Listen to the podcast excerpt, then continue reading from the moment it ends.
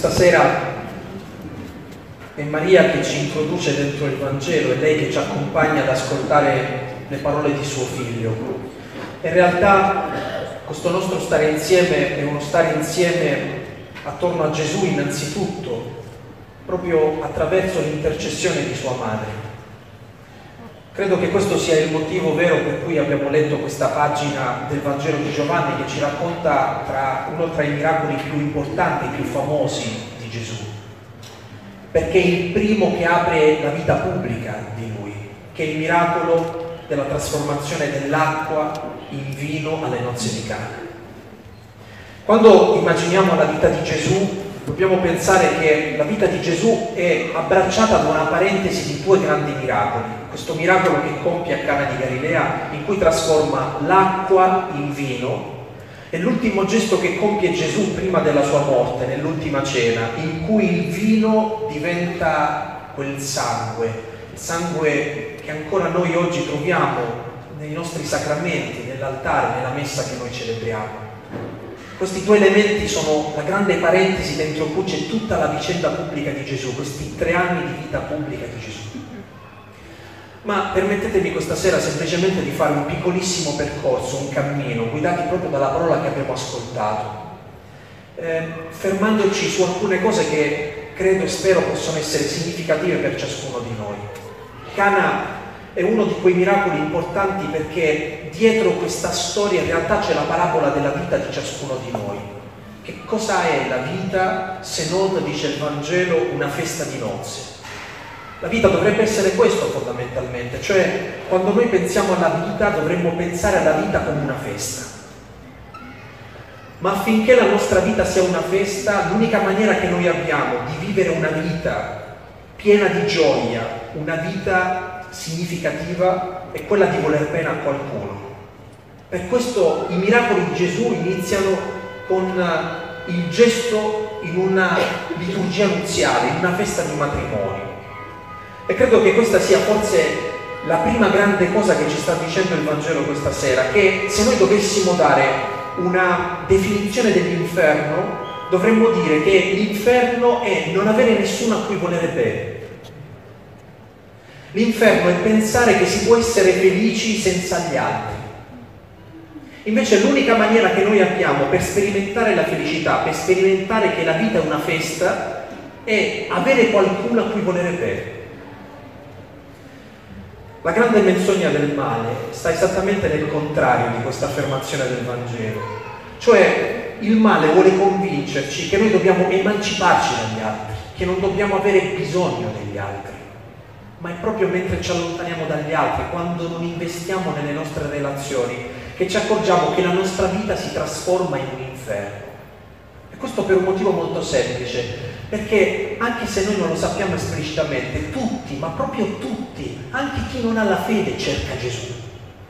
Perché cercare Gesù significa cercare un motivo che renda la nostra vita significativa. E il dramma di noi credenti è esattamente questo, è il dramma di chi a volte impara tantissime cose su Gesù, ma non è detto che ne fa esperienza.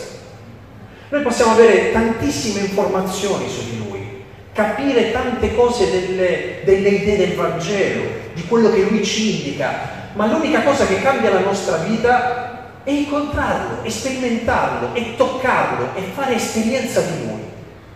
Quindi la vera grande domanda che noi dobbiamo farci questa sera è dove troviamo Gesù? Dove lo troviamo? Non lo troviamo nelle idee, non lo troviamo nelle parole, non lo troviamo nelle cose. Il Vangelo di oggi ci dice che ovunque ci sono due persone che si vogliono bene, Gesù è un invitato. Se tu vuoi bene a un amico, Gesù è un invitato. Se tu vuoi bene alla donna che ami, Gesù è un invitato. Se tu vuoi bene a tuo figlio, Gesù è un invitato. Cioè, tutte le volte che tu vuoi bene a qualcuno, Gesù è dentro quella storia lì. E te ne accorgi per un motivo molto semplice, perché solitamente quando tu vuoi bene a qualcuno e ti senti voluto bene da qualcuno, avverti che la vita è bella, avverti che la tua vita è significativa. Implicitamente stai toccando Gesù in tutto questo. Nessuno di noi riesce ad essere felice senza sperimentare il sentirsi amato, il sentirsi voluto bene da qualcuno. Ha ragione quindi Sant'Agostino quando dice che se vedi l'amore, vedi la Trinità. Ed è un errore quello che noi a volte facciamo come credenti, di contrapporre l'amore di Dio all'amore con gli uomini, all'amore del prossimo. Non sono due amori che vanno in contrasto, da una parte c'è l'amore a Dio e dall'altra l'amore ai fratelli, no, sono un amore uno dentro l'altro, cioè se tu vuoi amare Dio devi amare tuo fratello, ma se vuoi amare veramente tuo fratello devi cercare Dio al fondo del bene che tu vuoi a tuo fratello. I nostri amori, gli amori umani, quelli di cui è fatta la nostra vita, nascondono al fondo della loro storia un invitato d'eccezione che è Gesù. E guardate, si può anche non avere la fede, si può anche non riconoscere che Gesù è il figlio di Dio, si può anche non credere in tutto quello che dice il catechismo, nel Vangelo, eccetera, ma anche la persona più lontana al mondo, quando si sente voluta bene e quando vuole bene a qualcuno, avverte che la sua vita è significativa. Lui non lo sa, ma sta sperimentando Gesù presente dentro la sua vita. E vi dico questo perché noi come cristiani dobbiamo avere la pretesa di essere estremamente concreti quando crediamo, non dobbiamo essere eh, teorici. Gesù si è fatto carne, è venuto ad abitare in mezzo a noi. Ora, se tutto quello che crediamo non tocca la carne della nostra vita, a me non interessa allora. Io devo capire come tutto quello che dice la mia fede ha a che fare con la mia famiglia, con la mia vita di ogni giorno, persino con i miei peccati, con la mia debolezza, con la mia fragilità, con la mia umanità con gli amori della mia vita. Che cosa significa incontrare Cristo se non aprirsi a quel grande tema, che è a quel grande capolavoro, che è il capolavoro delle relazioni? Il racconto delle nozze di Cana è innanzitutto questo. Se tu vuoi veramente un uomo sano, devi trovare un uomo che vuole mettersi in gioco nelle relazioni. Ma il vero problema è che certe volte noi ci chiudiamo nelle relazioni, ma non per colpa nostra, non perché siamo cattivi, ma perché delle volte noi siamo stati feriti nelle nostre relazioni. Perché magari volendo bene a qualcuno, quel qualcuno ci ha fatto male. Allora abbiamo cominciato a sviluppare una sfiducia nel voler bene alle persone. Abbiamo cominciato a chiuderci, a chiuderci, a chiuderci, pensando di trovare un modo per essere felici senza gli altri. Ve lo ripeto, questo è l'inferno. Ma un altro problema che tutti noi abbiamo è pensare che le relazioni siano eh, delle cose che tengono lontane le persone tra di loro, perché poi di fondo, dalla persona che io ho di fronte, voglio semplicemente qualcosa, sto usando la persona che ho di fronte, la sto cosificando, la sto facendo diventare un oggetto, lì non c'è una relazione. Lì c'è qualcuno che usa le persone, ma non è una relazione. Per questo, quando tu usi le persone, puoi anche riempire la tua vita, ma non sei felice. Non avverti che la tua vita ha un senso. Soltanto quando tu vuoi davvero bene a qualcuno, capisci qualcosa di Dio e incontri implicitamente Cristo dentro la tua vita. Credo che sia significativo che il Gesù che è presente in questo matrimonio è un Gesù che nessuno conosce. Non sanno ancora chi è, non sanno che è il figlio di Dio. Lo capiranno molto più avanti, forse da quel giorno in poi cominceranno a capire chi davvero è Gesù, perché a Cana di Galilea Gesù comincia i segni, comincia a manifestarsi per ciò che è è come se il Vangelo stesse dicendo a ciascuno di noi che noi cominciamo a capire qualcosa di Dio non semplicemente quando impariamo il catechismo, ma quando facciamo un'esperienza seria di bene dentro la nostra vita. Da quel momento in poi Gesù comincia a rivelarsi dentro la nostra vita. Perché Gesù o è un'esperienza che facciamo o non è, o non ci serve.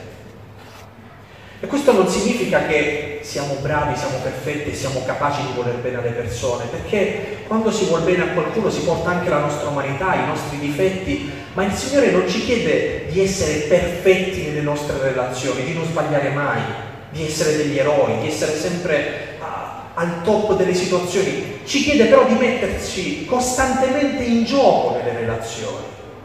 dice la parola, come puoi di, di, dire di amare Dio che non vedi se non ami tuo fratello che vedi? Ma guardate che è molto facile voler bene a una persona amabile, ma quando il fratello che vedi non si merita quell'amore, quando il fratello che vedi è scomodo da amare, quando il fratello che vedi non ti dà niente in contraccambio, è difficile voler bene a quel fratello. È difficile continuare a voler bene a un figlio quando quel figlio è ingrato. È difficile voler bene a un amico quando un amico ti tradisce. È difficile continuare a voler bene una persona quando sbaglia. Ma il Signore ci dice che nessuno di noi può dire di credere davvero se non comprende che l'unica cosa interessante della nostra fede è imparare ad amare. Dov'è Gesù? È certamente nell'Eucaristia che è un sacramento di amore, ma quell'Eucaristia che ha a che fare con la nostra vita di ogni giorno? Quando noi torneremo a casa, quando usciremo dalla bellezza di questo chiostro, quando lasceremo il santuario, la basilica della Madonna del Pozzo, sì, ma dove lo troveremo? Lo dovremmo trovare lì dove viviamo, lì dove diciamo qui c'è qualcuno a cui io voglio bene. Quando dite questa parola, qui c'è una persona a cui io voglio bene, sappiate che lì c'è Gesù, anche se voi non lo vedete. Allora la vera domanda è se noi ci crediamo a questo, se crediamo che al fondo di tutte le nostre relazioni è nascosto Lui, se c'è innanzitutto Lui. Ma se questa è la grande intuizione che ci dà il Vangelo, cioè ci fa capire che se noi vogliamo trovare Gesù dobbiamo cercarlo nelle nostre relazioni e che la nostra vita ha senso soltanto quando è una relazione, quando è Cana di Galilea, quando è una festa, quando è la festa di due persone che si vogliono bene. La nostra vita è sana soltanto quando è così. E noi dovremmo chiedere questo grande miracolo al Signore. Lo dovremmo domandare questa sera davvero per l'intercessione di Maria che il primo vero grande passo che noi dovremmo fare è quello di sbloccarci nelle nostre relazioni, di chiedere al Signore di essere guariti nella nostra capacità di aprirci agli altri e di sapere che soltanto così cominceremo a incontrarlo, a conoscerlo e a fare esperienza di Lui. Ma all'interno di questa storia questo è un Vangelo completamente mariano, perché oltre al miracolo che Gesù compie, il perno di tutta questa storia è Maria. Maria non parla molto all'interno del Vangelo. Le cose che dice e che fa sono decisive per la storia della salvezza, ma la sua presenza è così eh, discreta nel Vangelo. Ma questo è uno di quei passi del Vangelo in cui la sua figura è potentemente presente lì. Anzi, il Vangelo inizia esattamente con questa uh, indicazione. Tre giorni dopo ci fu uno sposalizio a Cana di Galilea e c'era la madre di Gesù.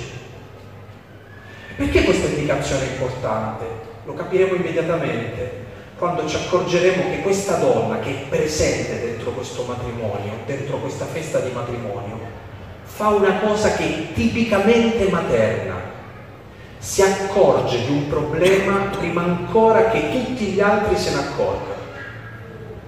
L'amore di una madre ha una capacità di guardare molto più lontano, ha una lungimiranza straordinaria. La madre riesce a capire un figlio prima ancora che il figlio parli.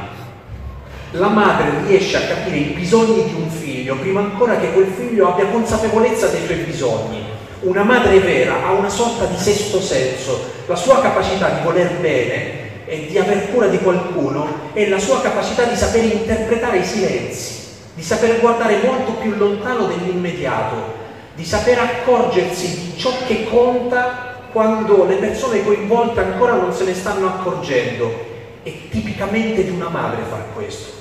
E il Vangelo che abbiamo appena ascoltato ci dice che la vocazione primaria di Maria è quella di essere madre e se, dovre, se dovessimo in qualche modo tradurre che cosa significa essere madre, è brutto a dirsi, ma essere madre è mettersi in mezzo. Una madre si mette in mezzo, non riesce a non mettersi in mezzo. In mezzo a cosa? Maria si mette in mezzo tra la mancanza che sta per accadere come tragedia e suo figlio, Gesù, che è l'unica soluzione a quella mancanza. E qual è questa mancanza? È accorgersi che a un certo punto sta finendo il vino. La simbologia del vino è bellissima, perché il vino rappresenta la gioia. E il Vangelo ci dice che tu puoi voler bene a una persona, ma non è scontato che siccome vuoi bene a una persona, allora c'è sempre gioia nel voler bene a quella persona. Arriva un momento della vita in cui tu puoi voler bene a qualcuno solo per senso del dovere. Forse non succederà a Capuzzo, ma vi posso assicurare che in tante parti del mondo c'è questo grande dramma di stare insieme e di volersi bene solo per senso del dovere. Immaginate un padre e una madre che vuole bene al figlio semplicemente per dovere, perché un padre ha il dovere di voler bene al figlio, una madre ha il dovere di voler bene a, a, ai propri figli. Se tutta la nostra vita si poggia sul dovere, a un certo punto ci esauriamo. Perché l'unica cosa che ci fa andare avanti non è semplicemente il dovere, ma è sperimentare la gioia mentre facciamo qualcosa. Allora non basta amare, non basta dire voglio bene a qualcuno per dire sto a posto, allora la mia vita è significativa. Io voglio stare con la persona che ho accanto non perché mi sono abituato, mi voglio fare una famiglia e non continuare il resto della mia vita semplicemente a convivere con queste persone, a starci accanto perché ormai sono queste persone. Io non mi voglio abituare alle relazioni che ho intorno, ma di tutte queste relazioni io voglio costantemente sperimentare la gioia di voler bene a queste persone, che è una delle prime cose a cui noi rinunciamo. Perché diciamo che dopo un poco, abituandoci alle persone, finisce la gioia. E questo è il motivo per cui noi siamo credenti a volte, praticanti, ma profondamente infelici non dobbiamo vergognarci di questo, dobbiamo avere il coraggio di dire che molto spesso è così dentro la nostra vita, che magari continuiamo a reggere nostre famiglie, continuiamo a fare tutto quello che dovremmo fare, ma non abbiamo il coraggio di dire che poi non siamo felici, che io sto lì ma non sono felice, perché non sperimento più la gioia, manca il vino, come si può far festa se manca il vino? Questa è la teoria del Vangelo che abbiamo appena ascoltato. E Maria si accorge di questo prima ancora che tutti gli altri se ne accorgano, prima ancora che se ne accorgano gli sposi, prima ancora che la mancanza di gioia divenga una tragedia, Maria se ne accorge. Capite quanto è conveniente tirare Maria dentro la nostra esistenza? Abbiamo bisogno di qualcuno che si accorga di questo essenziale e che lo faccia prima nostre, dei nostri ragionamenti, delle nostre discussioni, delle nostre ammissioni, delle nostre analisi, delle nostre interpretazioni, dei nostri esami di coscienza. Abbiamo bisogno di qualcuno che se ne accorga prima. Maria per vocazione è dentro la nostra vita affinché la nostra vita non perda mai l'essenziale. E qual è l'essenziale della nostra vita? Qual è il dovere della nostra vita? Qual è il dovere che ci consegna il Signore? Uno solo, fratelli miei, un solo dovere ci consegna il Signore, quello di essere felici. Noi abbiamo il dovere di essere felici. E se noi non siamo felici, allora abbiamo tradito l'unica cosa che il Signore ci ha chiesto di fare nella vita che tu sia nella gioia, che tu possa sperimentare la gioia dentro la tua vita. Il che non significa che la tua vita andrà sempre bene, che tutto girerà sempre dal verso giusto, che non avrai problemi, ma che tutto quello che fai, anche quello che non hai scelto e ti capita dentro la vita, anche la cosa più difficile, anche un sacrificio, ma al fondo di quel sacrificio tu possa sperimentare sempre un'intima gioia. Sono felice di sacrificarmi per qualcuno, sono felice di dare la vita. San Paolo riporta delle parole di Gesù che non sono presenti nel Vangelo, ma ci fidiamo che Paolo dica la verità. Paolo dice che il Signore a un certo punto nel suo annuncio afferma questo. Dice Paolo, il Signore ama chi dona con gioia. Vedete, a volte il nostro cristianesimo è Dio ama chi dona, punto. No, non basta.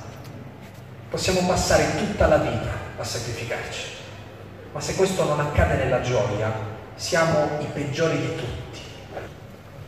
E uno dice, ma mi sono svegliato tutta la vita presto, ho fatto un sacco di sacrifici, ho cercato di fare il mio dovere, ma il Signore non ti chiedeva solo di far questo, ma di farlo nella gioia, non di farlo e basta, di farlo nella gioia.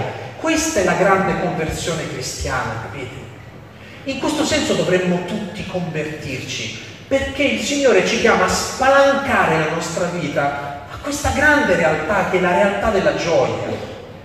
Allora ha ragione Maria a, a dire che la festa può andare a finire male perché sta finendo il vino, che tutto il nostro impegno, tutti i nostri sacrifici potrebbero diventare il motivo della nostra infelicità. Mi sono sacrificato tutta la vita e alla fine sei felice? No. Allora a che è servito che ti sei sacrificato per tutta la vita? Questo sapete come si manifesta a volte nelle nostre relazioni? che a un certo punto non ne possiamo più e cominciamo a rinfacciare. Ma io per te ho fatto questo, ma io quest'altro. Quando una persona rinfaccia significa che ha dato, ha dato, ha dato, aspettandosi un contraccambio della stessa moneta, non accorgendosi che l'unica cosa che ci ha domandato il Signore è dare, dare, dare, ma con gioia, non dare e basta, perché chi dà e basta si aspetta sempre un contraccambio. E quello non è più amore, è commercio quello. Maria sta cercando di salvare questa festa, trovando il modo di far tornare il vino in quella festa. Ma come si fa a far tornare il vino? Bisogna rivolgersi all'unica persona che può cambiare le cose. Vedete, fratelli miei, questa è la vera cosa che noi non dobbiamo mai trascurare.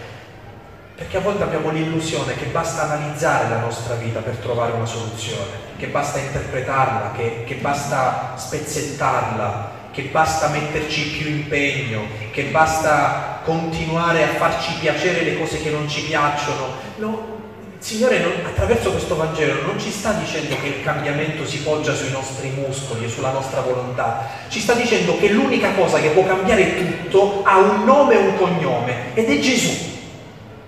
E questo fa Maria. Maria si rivolge al figlio.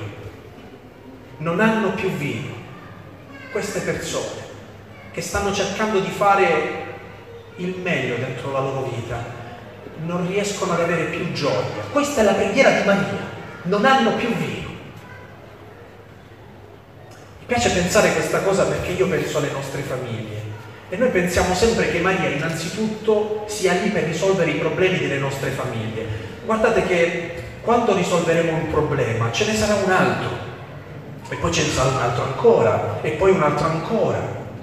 Oppure vi dirò una cosa che forse vi deluderà. Voi sapete che c'era un amico di Gesù che si chiamava Lazzaro e a un certo punto ammalò e morì. E Gesù risuscitò Lazzaro. Pensate che non sia morto più.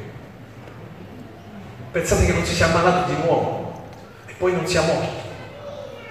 Perché vi sto dicendo questo?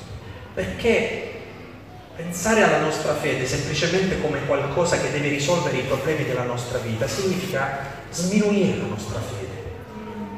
Il valore della nostra fede non è tirare Dio in mezzo alle nostre faccende affinché Lui le risolva, ma affinché le riempia di significato. E che cosa significa che le riempia di significato? Che nonostante il caos dentro cui noi viviamo, non ci venga mai a mancare la gioia, la motivazione, il motivo per cui vale la pena quello che stiamo facendo.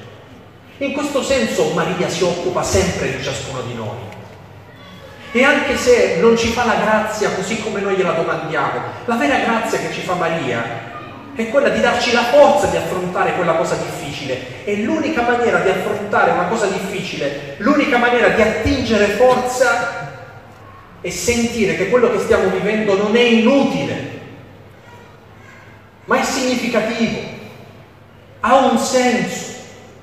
L'esperienza della fede è fare l'esperienza di questo senso. Maria prega, va dal figlio, domanda al figlio, e lo fa con un'essenzialità senza retorica, senza girare intorno, non hanno più vino. Ma voi ce l'avete il coraggio di andare davanti al Signore e dire grazie per tutta questa famiglia, grazie per quello che sto vivendo, grazie per il sacerdozio, grazie perché sono frate, grazie, ma io non sono felice. Che facciamo? È l'essenzialità della preghiera di Maria. Non hanno più vino. Va al dunque della questione. Noi ci impanichiamo molto quando andiamo al dunque delle cose. Abbiamo sempre molta paura di dare un nome ai nostri problemi. Perché poi pensiamo che dobbiamo risolverli noi i nostri problemi. Ma la fede è avere il coraggio di consegnare al Signore quello che noi non sappiamo più fare. E ce ne accorgeremo tra poco, verso la conclusione, capirete che cosa voglio dire. Maria prega e, e succede una cosa bruttissima, una cosa che nessuno eh, si vorrebbe mai augurare dentro la propria vita, che la risposta a questa preghiera è esattamente questa affermazione. Gesù rispose che ho da fare con te, o donna, non è ancora giunta la mia ora. No, fermiamoci un attimo. A me mi hanno sempre spiegato che Dio è misericordioso, che ci ama, che ha cura di noi, che è buono. Ma com'è possibile che io ho una cosa così seria? Ho smarrito il significato della mia vita, vado da lui e la risposta che lui mi dà è ma francamente non mi interessa molto, non è ancora giunta la mia ora, non mi dare fastidio. Sapete perché il Vangelo ci dice questo? Per insegnarci che cos'è la preghiera. La preghiera è saper restare davanti alla delusione della preghiera. Sapete cosa significa? Significa che sono tutti buoni a pregare quando uno prega e quello che dice accade o mentre sta pregando si sente bene, si sente, dice guarda prego sento un senso di pace. E quando invece tu preghi e non senti un senso di pace, senti come se Dio ti stesse ignorando, che fai? Noi solitamente ce ne andiamo. E quando tu preghi e senti come se Dio è contro di te, non in tuo favore, tu che fai? Noi solitamente ce ne andiamo. E quando tu domandi una cosa seria e Dio ignora la tua richiesta, tu che fai? Noi solitamente ce ne andiamo. E Maria invece ci insegna che cos'è la preghiera. Gesù rispose, che ho da fare con te, o donna? Non è ancora giunta la mia ora. La madre dice ai servi, fate quello che vi dirà. Dice, un attimo, ma hai capito che cosa ti ha detto Gesù? Sì, l'ho capito benissimo. Ma la preghiera è saper restare oltre quello che io sento della preghiera. Sapete, noi siamo molto fermi alla fase emotiva, sentimentale della preghiera, per questo non preghiamo più. Questo è il nostro grande dramma della preghiera. Perché quando la preghiera ci dà qualcosa ci è facile pregare, ma la, la maggior parte delle volte la preghiera non ci dà qualcosa. Davanti all'esperienza della delusione, di non essere ascoltati, davanti alla noia, davanti alla stanchezza, davanti alle preoccupazioni, davanti tu stai pregando e ti assale un senso di noia tremendo. E noi che cosa facciamo? Ci alziamo e ce ne andiamo. Stiamo pregando e mentre stiamo pregando ci assalgono 10.000 preoccupazioni. Immediatamente scatta dentro di noi il pensiero devoto. Beh, che senso ha la mia preghiera se sto pensando ad altro? Mi alzo e me ne vado. Preghiamo e non capiamo che la preghiera non è sentire cose belle, la preghiera è saper restare davanti a quello che tu pensi essere vero, nonostante quello che senti. Maria sente che il figlio dice non mi dare fastidio, ma non se ne va, rimane lì. E proprio perché rimane lì accade il miracolo. Noi dovremmo fare questo passaggio dentro la nostra preghiera. Certe volte non sappiamo più cosa inventarci, dice no, perché sennò la gente si annoia. Il problema non è intrattenere la gente, la preghiera non è intrattenere le persone, fargli piacere, famolo strano così alla gente piace. Ma no, è imparare la stessa preghiera che è la preghiera di Maria, restare davanti a Gesù proprio quando hai la sensazione che non conviene restare davanti a Gesù Guardate che proprio perché Maria ragiona così, è potuta stare sotto la croce. Perché stare sotto la croce è impossibile per una persona che non è allenata davanti a una cosa del genere. ma è la preghiera stessa di Gesù. Gesù nel Getsemani fa questa esperienza, fa l'esperienza di avere paura. Noi che cosa facciamo davanti alla paura? Scappiamo, ha paura di morire, ha paura di soffrire. Dice lo spirito è pronto ma la carne è debole, noi ce ne saremmo scappati, lui resta lì, lotta. Questa è la preghiera che ci insegna Maria. Questo Vangelo ci sta dicendo che le nostre preghiere sono preghiere valide non per quanti buoni sentimenti suscitano dentro di noi, ma se sono la preghiera di persone che non scappano nella preghiera, che pregano e restano davanti a quello che credono, perché sanno che è vero, sanno che è vero. Sapete quanti santi venivano tentati così nella preghiera? Grandissimi santi uno sta davanti all'Eucaristia, dovrebbe adorare l'Eucaristia e la sensazione che ha è che è tutto finito e che non è vero niente, e che lui non è lì e che ci siamo inventati tutto. Ecco, noi davanti a un pensiero simile andremmo fuori, i santi là, fermi, perché sanno che la preghiera è la capacità di avere fede proprio davanti alla delusione emotiva che si viene a creare dentro di noi. Perché, e concludo, sappiate questo, che il male ha due grandi alfabeti per entrare dentro la nostra vita, che sono i due grandi alfabeti che usa anche lo Spirito Santo, i nostri pensieri e le nostre emozioni. Se il male sa che un'emozione che noi proviamo ci fa desistere da qualcosa, ce la fa provare. Se ad esempio la sensazione di fastidio o di rabbia o di rancore ci fa andare via, ci fa provare quella sensazione perché sa che così non ce ne andiamo. O se quel pensiero di quella persona in quel momento ci rovina la preghiera, ci mette esattamente quel pensiero in quel momento per non farci pregare.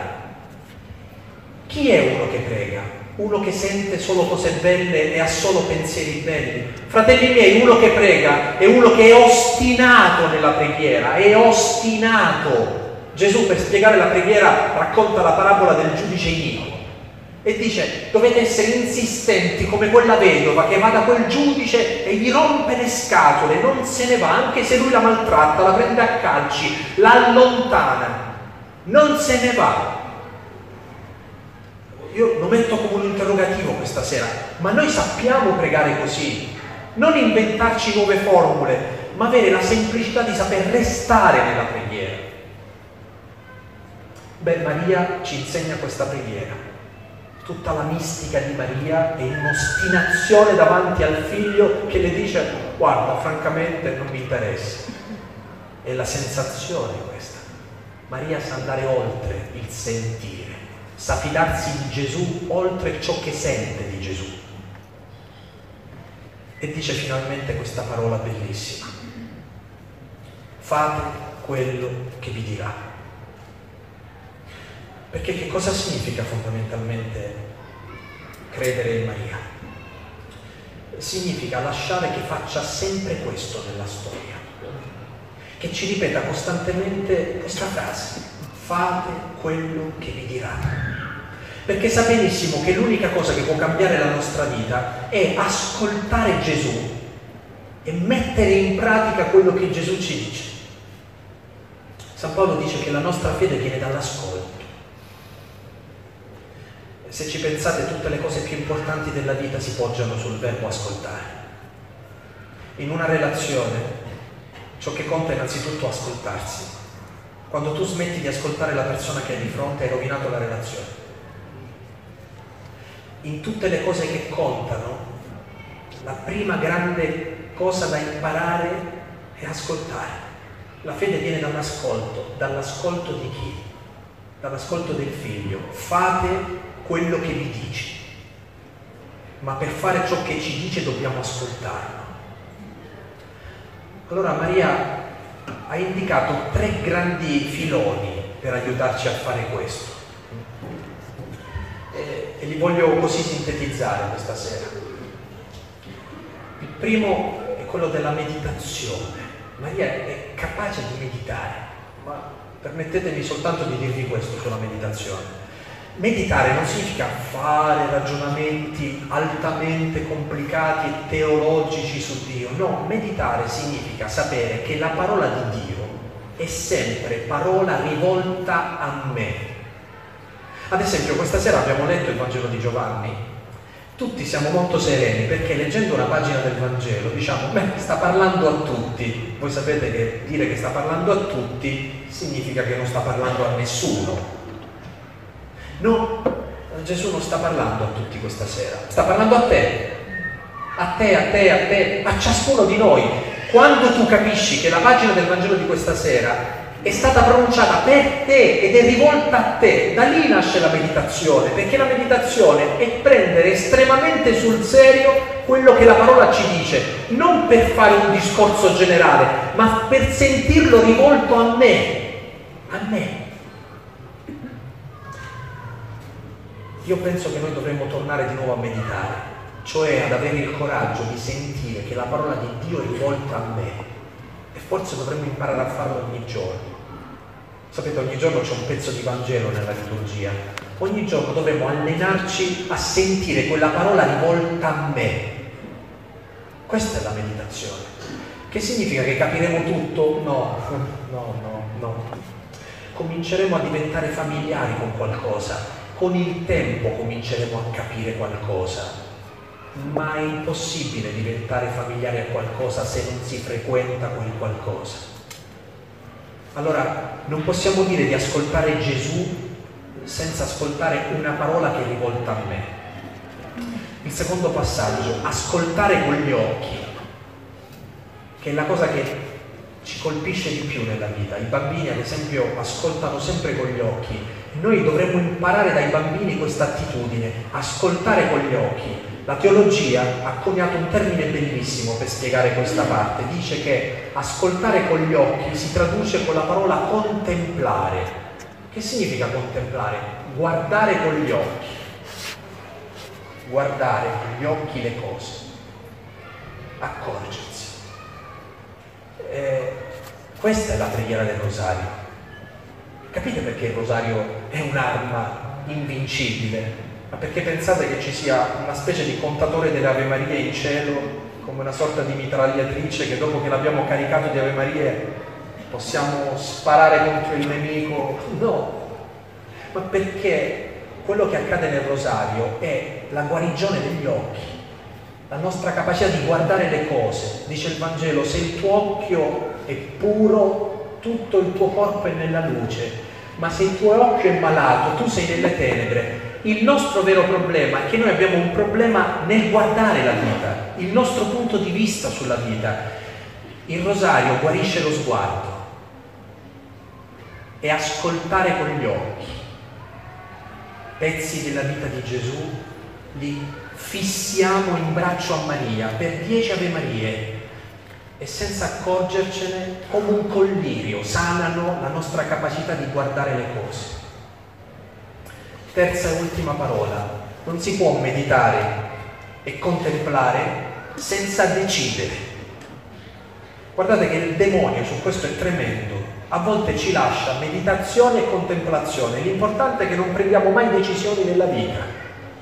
Ci lascia tutta la nostra religiosità, tutti i nostri gesti, tutto quello che vogliamo, le nostre processioni, i nostri canti, le nostre preghiere, tutto L'importante è che alla fine di tutto quello che abbiamo fatto nessuno di noi prenda mai una decisione. La vita spirituale la si misura da quanto siamo capaci di decidere qualcosa nella nostra vita. Decidere significa essere estremamente concreti. Sapete come la teologia traduce la decisione? Con la parola carità. Che cos'è la carità? È amare concretamente adesso, decidere qualcosa adesso, adesso, in questo momento della mia vita. Che senso ha avuto se io ho meditato, ho contemplato e non ho deciso nulla, non ho fatto nulla, non ho preso la decisione di fare qualcosa? Ricordatevi, meditare, contemplare, decidere. La carità. E Gesù si limita a fare una cosa che è un gesto semplicissimo, guarda i servi e intima a quei servi di riempire le odri di acqua e poi di portarla a tavola. Bello pensare che qui al santuario della Madonna del Pozzo il segno dell'acqua è un segno forte, potente, ma voi sapete che il segno dell'acqua è un segno che attraversa tutta, tutto il Vangelo, tutta la storia anche della salvezza. Eh, io voglio semplicemente concludere con uh, un piccolo significato sull'acqua. Vedete, l'acqua, secondo me, rappresenta solo il nostro possibile. E Gesù dice a questi servi che lui è disposto a fare un miracolo solo dopo che loro hanno fatto tutto il loro possibile. Solo dopo che hanno riempito fino all'orlo le odri del loro possibile. Poi può fare qualcosa lui, poi decide di fare qualcosa lui. Maria, donandoci l'acqua, ci dà innanzitutto la grande grazia di ricordare a ciascuno di noi che prima di domandare qualcosa a Dio, noi siamo capaci di alcune cose che dovremmo fare noi, il nostro possibile. È inutile domandare un miracolo se io non, posso, non faccio innanzitutto il mio possibile, se non metto a disposizione il mio possibile. Il cristianesimo non funziona senza la nostra libertà. Dio potrebbe salvarci senza di noi, certo che potrebbe, ma ha deciso il contrario, dice Agostino. Il Dio che ci ha fatti senza di noi non ci salva senza di noi. Allora ciascuno di noi può avere una vita cambiata non per magia, ma perché a un certo punto lui fa innanzitutto tutto il possibile e basta? No che non basta, abbiamo bisogno di molto di più. Non vi preoccupate, questo ce lo mette Cristo, ma solo dopo che noi abbiamo fatto tutto il nostro possibile. Fratelli miei, questo è il nostro grande dramma, che noi vogliamo rinunciare a fare il nostro possibile. Vogliamo delegare Dio, la Vergine Maria, i santi, a fare anche quello che noi dovremmo fare. No, noi possiamo davvero rendere culto a Maria se prendiamo sul serio il segno dell'acqua. Bere quell'acqua significa bere un memoriale che ci dice che noi dobbiamo innanzitutto fare il nostro possibile e dopo il Signore compirà il suo impossibile. Dopo. San Giovanni battezzava le persone nel fiume Giordano e diceva io vi battezzo con acqua, vi battezzo con un battesimo di conversione, vi dico semplicemente che dovete cambiare, che dovete avere uno stile di vita diverso, dovete impegnarvi a vivere diversamente. Ma dice Giovanni, non basta, verrà uno dopo di me, che vi battezzerà in Spirito Santo e fuoco, dopo, ma dopo il nostro possibile. Io chiedo questa grande grazia a Maria questa sera.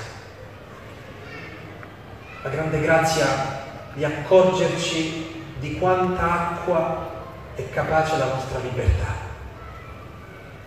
E soltanto quell'acqua fa da base a un miracolo, a un cambiamento.